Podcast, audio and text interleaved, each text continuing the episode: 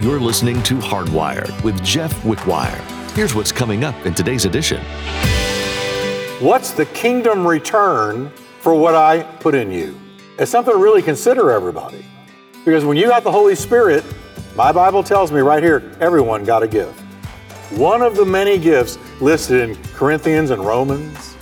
But whatever which one it is, have you used it? Have you worked it? Have you developed it? Have you sown it? Have you ministered to other people through that gift? When you accepted Jesus into your life, did you realize that you were being filled with His divine power? Do you spend every day using this power to pour out His love to the world? In today's message, Pastor Jeff wants you to know that you need to be using your gifts to further God's gospel in everything you do. Never forget the Great Commission set before you. Don't waste what God has given you and change the world in His name. Be a difference maker and grow closer than ever before to the heart of God.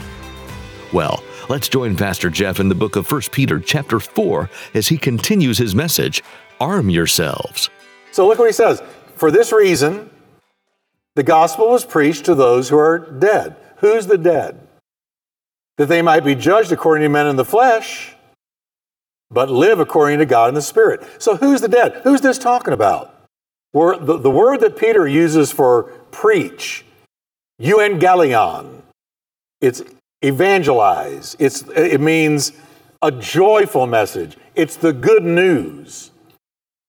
So the word for preach here is, is not the kind of preaching that is saying to, to whoever hears it, uh, judgment is on the way. No, in other words, it's not a bad news message. Whoever this is, the dead, it's good news.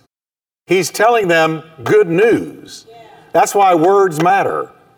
So, Peter is likely referring to the men who, when still alive, had heard the gospel and been saved. And because of their new Christian life, they were harshly judged by the kind of men he's just talked about in verse 5. Right? They're going to answer for all the terrible things they said against the believers. The ungodly are going to answer for it. I, I believe the thought carries to verse 6. All right? So, verse 6 is talking about those that heard the good news, got saved, got all kinds of grief for it, finally died or were martyred. And because of their new Christian life, they were judged by the, those wicked men. And though judged by wicked men while on earth, they are now alive by the Spirit, resting with Jesus. Now that makes sense to me. All right? So he's talking about people that had heard it, got saved, got grief for it, or were killed for it. Could have happened in Peter's day easy. They could have been martyred. So they died, but now they're alive in the Spirit and they're with God. And I think that's the most sensible interpretation. Again, I'm not saved or lost for what I think about this verse. Amen? And neither are you. Now, next, Peter deals with the question how shall we as believers live in the midst of a wicked world that is persecuting our faith and threatening our lives? How shall we then live? Francis Schaeffer wrote that famous book with the famous title, How Shall We Then Live? How do, how do you live in a culture that is getting darker and darker? Had a radio caller, and um, you know, I do to every man an answer from five to six every Wednesday, and I'm talking to the whole United States of America. And um, I think his call was from Kentucky. And he said, What do you do with John 9 4, where Jesus said, Work while it is day, because night comes when no man can work? He said, What does that verse mean? What did Jesus mean?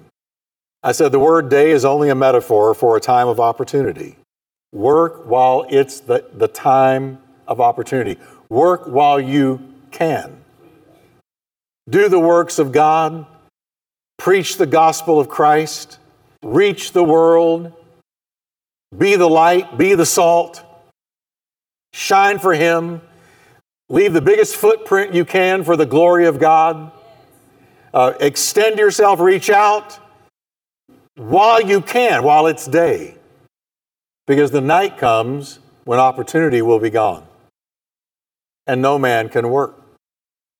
And I said to this man, I said, I want you to note that there are freedoms we had 30 years ago that are under incredible attack right now. You know, a teacher can't quote a Bible verse.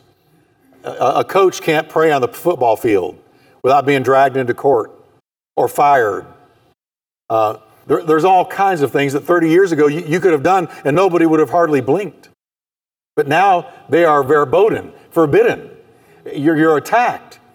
You're, you, you experience consequences. If you expressed 30 years ago that you disagreed with a person's moral lifestyle, uh, you might have gotten into a debate with somebody, but you weren't called a bigot, a homophobe, a right wing extremist, a, well, all kinds of wonderful adjectives that I can't say in church, and, and lose your job over it, lose your uh, friendships over it, uh, uh, be prosecuted for it. No, that didn't happen. But now, night cometh when no man can work. England's about five years ahead of us in its departure from God. And right now in England and in Canada, there's Christians being arrested routinely. Canada, I read of a, a pastor was arrested Easter weekend, put in jail in Canada, our neighbor, put in jail. And, and Canada is closed to the gospel. And, and Canada went that way 30, 40 years ago. See, there, there's a verse in Jeremiah that's always haunted me. And it's, it, I think it struck me at first because it's very poetic. It, I love the, the play on words and the metaphors that are used. But here's what it says sh- it's very short. The shadows of the evening are lengthening. Now, Jeremiah said that about the people of Judah and how the sun was setting on them, the sun of God's favor, the sun of opportunity to repent and turn. The sun was setting. And when the sun sets, the shadows are lengthened. All right? When the sun is over, straight overhead, there's not much of a shadow that you leave, it's straight down. But as the sun sets, longer shadows. And Jeremiah said to Judah, where you're concerned, the shadows are lengthening. And I want to tell you in America, the shadows are lengthening. So I told this man, we have a chance now, still, we can do things. We need to do it now. Make the most of every opportunity. Paul said in Ephesians 4 for the days are evil. So you got to do what you can do when you can do it. That's free. That wasn't in any of this. I just threw that out. So, how shall we as believers live as the shadows are lengthening? And the sun is setting. Not on you and me, because the path of the justice is the shining light and it gets brighter and brighter to the perfect day. But as far as our nation is concerned, I want to tell you the shadows are lengthening. So, how do we live here? Well, he, Peter tells us. He tells us first what we should serve. Everybody say, serve. serve. Verse 7 But the end of all things is at hand. Everybody say, Amen. Therefore, be serious and watchful in your what, everyone? In your prayers. So, what are we to serve? The place of prayer. We're to serve in the place of prayer. The Christians of the first century believed that Jesus would return in their lifetime. It had only been three decades since Jesus had ascended right in front of them and disappeared in the clouds. So it was very easy for them to imagine him returning before they died. And so they, they believed that. We got to remember that even Jesus had told them, it's not for you to know the times or the dates. The Father is set by his own authority. Not for you to know. Don't get all fixed on times and dates. When I hear somebody come out with a new time for Christ's return, I say, not again. Would you stop it? How many people have you won to Christ this week? Quit talking about dates and times because I guarantee you, when somebody says, here's the day he's coming back, I promise you they're wrong. It's a guarantee they're wrong because no man knows. Isn't that what it said? No man knows. The timing of his return is to remain a mystery. And uh, while we ourselves are to focus on preaching the gospel, which is what I, I intend to do, and we're going to do it together. We're going to preach the gospel to the whole world. As, as much as God lets us do, we're going to the whole world. We're, we're going to sound it out worldwide. As much as God lets us do, with the help of God, we're going to take it far and wide. Somebody said, When are you going to quit, Jeff? And I said, When I can't get there anymore. and then I'll pray. I'm never going to quit. Quit is not in the Bible. Transition is, but not quit. Amen. I rode my bike today. I'm doing great. I listen. But anyway, so an expectant Simon Peter urges God's people to be sober, watchful, and to serve God in prayer. Sober, by the way, he said, be sober and watchful. Sober means literally unintoxicated. It's about having presence of mind so you can make clear judgments. Uh, it's to be self controlled. When the Spirit of God comes upon you, you don't lose control. He brings self control. Because what your problem and mine? We didn't have self control before we got saved. But now, He brings self control. Um, it's to have your wits about you, being sober, uh, clear headed, the opposite of being irrational, which is where our country is right now. Irrational. It means to think and act discreetly, to use sound judgment and practice moderation. So we're to be sober, alert, watchful, aware, prayerful as the return of Christ comes closer. Amen. We're to be on our toes, not on our back, asleep in the light. Peter's point is that Jesus could come at any time. Be ready. Amen? Amen? So, first we're to serve him in prayer. Then he tells us what we must show. He says in verse 8, above all things, have fervent love for one another, for love will cover a multitude of sins. So, what we're to serve and what we're to show, we're to show love. We're to show love. Now, fervent is a great word. It comes from a Greek word that means to be extended, to be stretched out. Picture a, a rubber band, and you pull it as tight as you can get away with until you know it's going to pop. He's saying, stretch your love, stretch your capacity to love people, work at it, extend it. Try it. Do it. Go the second mile. Love the brethren. The world that Peter and them, when Peter wrote this, the world they were living in hated them. Didn't just dislike them, hated them. And I'm going to tell you, folks, there's a hatred towards Christianity growing in America before our very eyes. Not just a dislike or an apathy, a hatred. A hatred. Now, What's the antidote? Well, you know what? That's when you really need one another. You need the family of God.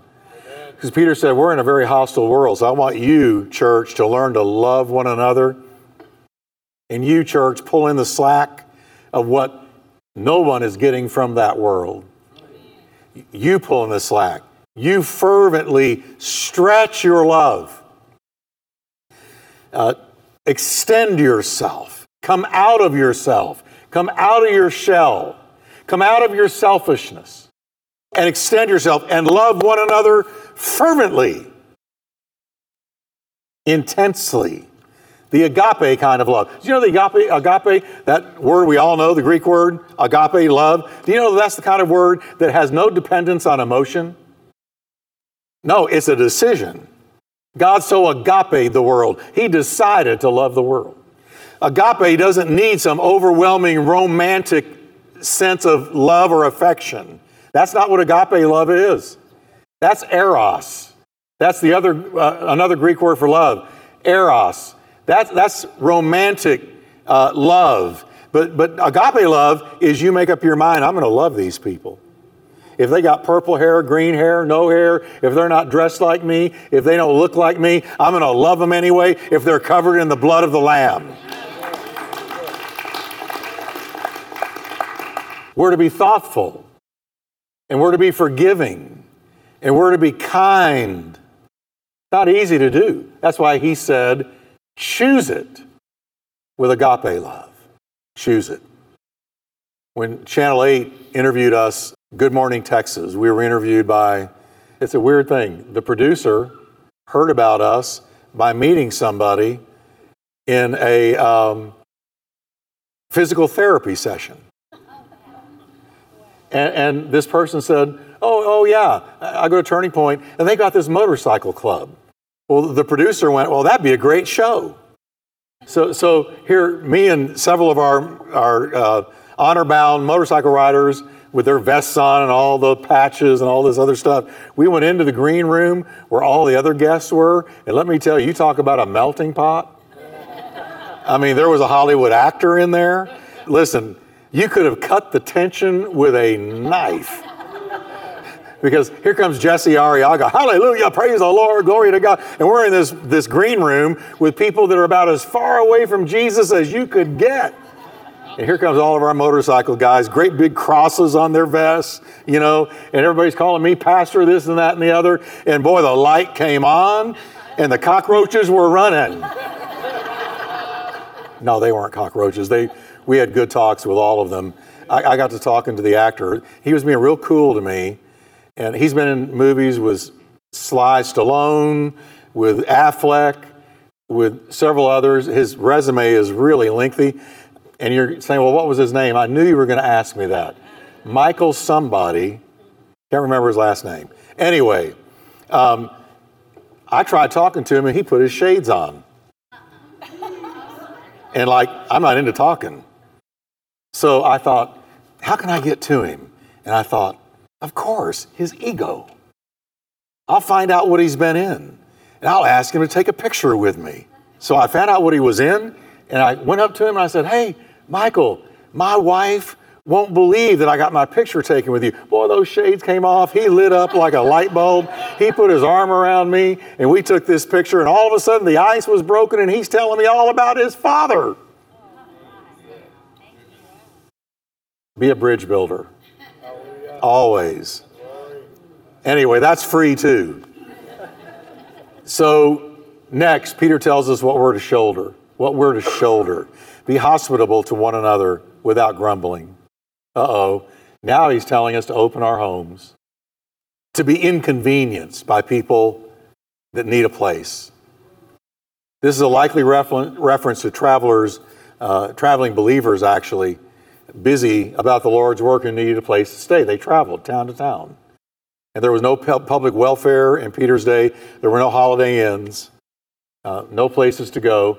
So he's telling the believers, take them in. When they come through your town, take the believers in. They're, they're on a God journey, they're doing God's work. So take them in. Don't hold them out, don't leave them in the street. Bring them in. Not only that, the people are always watching to seize Christians. So to bring them in would sometimes be to save their life. Peter says, Don't grumble. Take your brethren in. Take your brethren in. Amen. So Peter has told us what to serve, what to show, and what to shoulder. And finally, he tells us what to share. Verse 10 As each one has received a gift. How many have received a gift? Each one. Turn to your neighbor and say, That's you. If you're born again, raise your hand. Okay, can I tell you definitively, you've got a gift. You've got a God given gift. Not a talent you were born with, but a gift from the Spirit of God inside of you. So he says, as each one has received a gift, minister it to one another as good stewards of the manifold grace of God. So this is what we share. This is what we're to share. That's why our church is so big on everybody getting involved and nobody remaining a pew warmer. God didn't call us to be on the bleachers, He called us to be in the game. So we're to share our spiritual gifts with, with one another. Every one of us, we're to share our spiritual gift, whatever it is. The phrase good stewards, it's interesting. It's from a Greek word used of a manager who's responsible to care for somebody else's estate. As believers, we have received gifts from above. We don't own them, we are stewards of them. We're stewards of them. Remember the parable of the talents? The one with five talents invested them, earned five more. The one with two talents, invested them, earned two more. But the one with one did nothing with the talent, but buried it. And Jesus called him a wicked and a lazy servant when he came back. So when Jesus gives you and I a gift, in the kingdom's mind, it's an investment. And we are stewards. And you know what? We're, we're going to answer not for sin, but for what's the return on the gift I gave you. I want you to really think about that. What's the return? I gave you a gift. You say, Pastor, I don't even know what it is. But here's the deal whatever the gift is that He gave you, the Bible lists a lot of gifts. Whichever one He gave you, He sees it as an investment. What are you going to do with it? How are you going to sow it? Who's going to be touched by it? What's the kingdom return for what I put in you? It's something to really consider, everybody. Because when you got the Holy Spirit, my Bible tells me right here, everyone got a gift. One of the many gifts listed in Corinthians and Romans. But whatever which one it is, have you used it? Have you worked it? Have you developed it? Have you sown it? Have you ministered to other people through that gift? 1 Corinthians 3 at the judgment seat of Christ, the Bema, the judgment seat of Christ, my works are going to be tried and your works are going to be tried. How did we sow them? And if we sowed our gift to the glory of God and other people were touched by it, then it's gold, silver, and precious stones, and it survives the testing fire. But if we didn't sow it and we lived for ourselves, and nobody was really much impacted by our faith or our walk or our gift, it's wood, hay, and stubble, and it burns up. And you're still saved, yet so as by fire. I like to say, by the skin of your chinny chin chin. You still get in, but isn't it sad without a reward?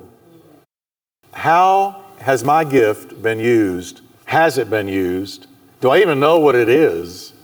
And am I working it, developing it, maturing it, using it? A good illustration is the Sea of Galilee and the Dead Sea. The waters of the Jordan River flow into the Sea of Galilee from the north. All right? So the, the Jordan River feeds the Sea of Galilee. I've been in both. I baptized people in the Jordan River. And so I ate a fish that I caught in the Sea of Galilee. But here's the deal at the south end, the Jordan flows out again. So the Jordan flows in from the north and out in the south. So water comes in, water goes out. But the Dead Sea receives water from the Jordan, but it gives nothing back. Nothing flows out. Water just flows in, but nothing flows out. And so we call it dead. It's the Dead Sea. I've been there too. You don't want to swim in that thing, it's nasty. Why? Because nothing flows out. God intended us to be a Sea of Galilee, not a Dead Sea. In today's word from Pastor Jeff, he showed you how to turn adversity into a catalyst for spiritual growth. When facing life's obstacles, let your hardships change you into the resilient and empathetic individual you've always strived to be. View suffering as an instrument for fostering development in godly character. As you experience the storms of life, never forget the path of growing in your communion with the Lord, modeling your character after the perfect love of Jesus. Hi, everybody. This is Pastor Jeff Wickwire from Hardwired, and I've got something really special to share with you. For a gift of $20 or more, we're going to send you a beautiful hardwired pen and a bright LED flashlight with an attached keychain. It's blue in color and bordered in copper, and it's very pretty. It's our gift to you for supporting Hardwired. The set also contains a built in stylus for your touchscreen devices. So to claim your gift set, Visit our website at hardwired.org and just donate $20 or more. And click the Donate Now button in the top right corner. And thanks so much for being a part of the Hardwired family. And I assure you, every dollar that comes in is going to go straight to reaching the world with the Word of God. Have a blessed week. And I'll hand it back to Daniel as he gives a preview of what's coming up on the next edition of Hardwired. Do you find it difficult to overcome your challenges? What do you do when you don't know how to move on? In his upcoming message, Pastor Jeff reminds you to never allow yourself to dwell on the pain and suffering that this earth brings. Despite your challenges, cultivate a mindset that transcends your worldly afflictions. Redirect your focus towards God's promises of hope and redemption. Embrace the resilience found in navigating difficulties with a perspective anchored in faith and discover a pathway to enduring peace and purpose. Thanks for taking time to be with us today as we studied God's Word. If you'd like to hear more teachings from Pastor Jeff, visit hardwired.org. On behalf of Pastor Jeff and the entire production team, we invite you to join us again right here on Hardwired.